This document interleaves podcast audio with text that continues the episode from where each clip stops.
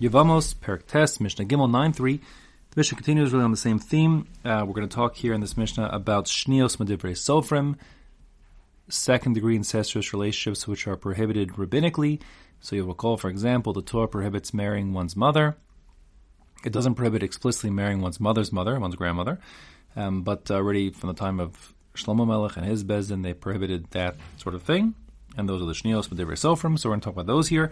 First of all, Medivrei Sofrim, when you're talking about, for example, um, we'll use the example throughout of, let's say, one's mother's mother. There are others. So, Shni Baal v'lo Shni Yavam, if the relationship exists between the husband, but not the Yava, meaning his brother, through the common father, so then Asur Labal Materas Yavam. Then it would be prohibited for them to get married, husband and wife. But if they did, and then he dies, she falls Ibum, and the surviving brother has to be Ibum. So just for example, you have two brothers. Let's say their names are Reuven and Yosef. I'm using Yosef instead of Shimon for obvious reasons. We'll see in a second. So Reuven's mother is Leah, and Shimon's mother, excuse me, and Yosef's mother is Rachel. Rachel and they are not sisters, though. Okay, so they have two mothers, um, unrelated persons, and this fellow um, Yaakov marries both these two women, Rachel and Leah. So now, since Reuven is Leah's child, he certainly can't marry Leah. That'd be a doraisa. But to marry Leah's mother, his grandmother, is asr madivrei sovrim, rabbinically prohibited.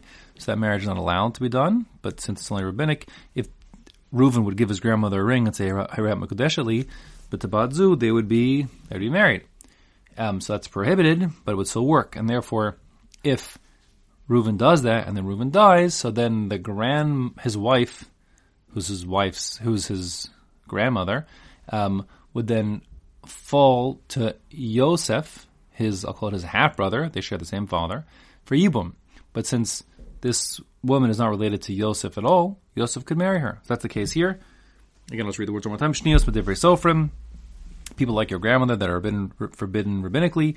Shnia Baal. If we're talking about Reuven's grandmother, so she's a Shnia, second degree incestuous prohibition to him.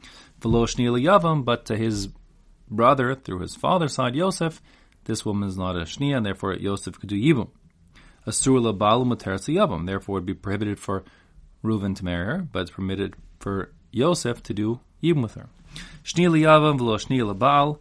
On the flip side, if we're talking about Reuven having married Yosef's grandmother, so then Asur Yavam, so of course, Yosef can't do Yibum with her because it's his grandmother, Umuteres the Baal. But Reuven could have married her no problem because that grandmother's unrelated to Reuven. You could have a Shni. You could have a scenario where it's forbidden to both of them. So then, like for example, let's say that they came from the same mother. So they have the same parents, mother and father, um, these two brothers. So of course, neither can marry their grandmother. And so therefore, Asur Lezeh Lezeh. It's forbidden for both Reuven to marry her and for Yosef to do Yibum with her. Now, in all these scenarios where you have a rabbinic prohibition happening of marrying someone who is your second degree incest relationship, Ashniya Sofrim. So we see here that the rabbis imposed a series of kanasos, of penalties, to disincentivize these women from getting married, these men from getting married to these women.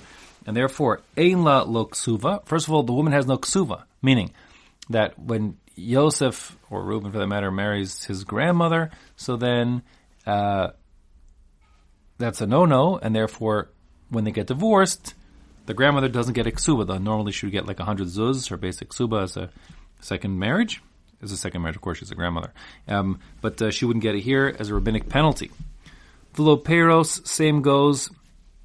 If Reuven um, ate or benefited, derived benefit from the peros of her nechse malug, she brought in an apartment building which he intends to take out with her. In the meantime, he he got the rent and spent it.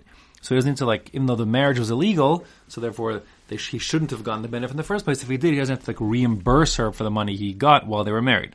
Again, that's just a disincentive to her, disincentivize her to marrying her grandson. Vlo mazonos, and same goes, he doesn't need to provide her with mazonos. Now, of course, that's pashit, that since the marriage is forbidden, the rabbis aren't imposing an obligation for Reuven to feed his grandmother because they're not supposed to marry in the first place. But even more than that, even if, let's say, for example, let's say Reuven married his grandmother, Reuven went away on vacation, uh, or a business trip, whatever the story is, leaving the, his wife behind. So now the wife, you know, runs up a tab at the local restaurant. So normally if it one's wife, he'd have to re- pay the tab because he has an obligation to pay for his wife, wife's mazonos for food. But in this scenario, since we're penalizing this couple from being married in the first place, if the wife runs up a tab, the husband has no obligation to, you know, to reimburse, to pay for it. Velo belaos, and same goes um, with the worn out stuff that she brought into the marriage. So she brings in a blanket. Blanket's worth $100.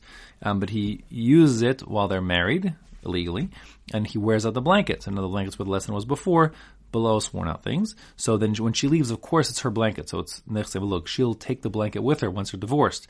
But let's say, for example, the blanket was worth 100, now it's worth 60. He does not need to pay her the 40 for like depreciation.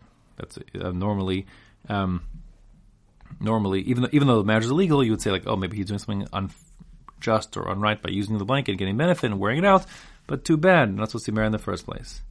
Vahavlad kasher, even though the marriage is forbidden, should Reuven marry his grandmother, the offspring are actually not mamzerim.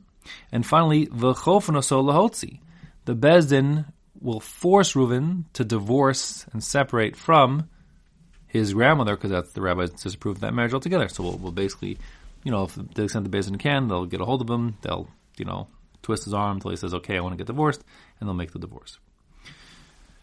In contrast, you have other prohibitions which are prohibitions from the Torah. These relationships are forbidden, but they are not prohibited with the penalty of kares, meaning that is generic aser love, just generic Torah says one way that don't get married. That being the case, kedushin is tofsin. If they do get married, it's binding, they're married. And there's no knasot, there's no penalties imposed by the rabbis for these these Torah violations, or even if they're rabbinic, some of them are rabbinic perhaps. So the point is, these don't have any any penalty associated with them.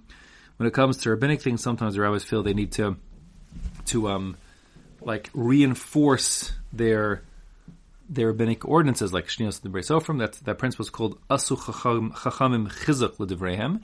They like reinforced their rabbinic enactments with some sort of penalties, but they don't exist. There's no such penalties in the following cases. First of all, Alman LaKohen Gadol, the widow and the Kohen Gadol getting married, that's prohibited by, I believe, by dint of a mitzvah ase, but the point is they're not supposed to get married. If they do, it's binding and there's no penalty, meaning she will get her ksuba, and there's no, you know, he has to provide her mazonos, etc., etc. Even though we will, in all these cases, force them to get divorced. They're the best they can. More than that, grusha v'chalutz lekohen hediot, the divorcee and the woman who did chalitza, called the chalutza, so they cannot marry even a kohen hediot. Kohanim can't divorce, a regular Kohen can't marry a divorcee, and a chalutza's got a din like a divorcee. Um, but if they do, the marriage is binding and there's no penalties. Um, you'll note, of course, that a chalutza is definitely a, a din derabanan. Midoraisa, a Kohen could marry a chalutza. Um, but since we treat chalutza and grusha as like one and the same throughout, so the Torah and therefore there's no the rabbis saw no need to sort of add extra chizuk divrehem, and they treat the chalutza like a grusha, so no extra penalties. Also, mamzeres unasin li Yisrael a regular mamzeres, not supposed to marry a regular Jew, but if she does, so then there's no penalties. Nesina, a little more complicated. Remember the Nesina, we've seen a bunch of times already. Those are those Givaonim, those Canaanite peoples that faked out uh, Yoshua, did a trick. So it's Machlokas Rashi and Tosfos if it's a Doraisa Durabanan. If it's a Doraisa, then it's really straightforward. Since it's a Doraisa, there's no need to have any penalties. If it's a Durabanan, so you see the rabbis for a reason, so it wasn't necessary to make um, Chizuk with this Durabanan of marrying uh, a Nasan or a Nasina. And therefore, similarly, the Mishnah says, Bas Yisrael, a regular Jewish woman, Lin Nasin, who marries a Nasin, Ula Mamzer, or marries a Mamzer. Again, prohibited.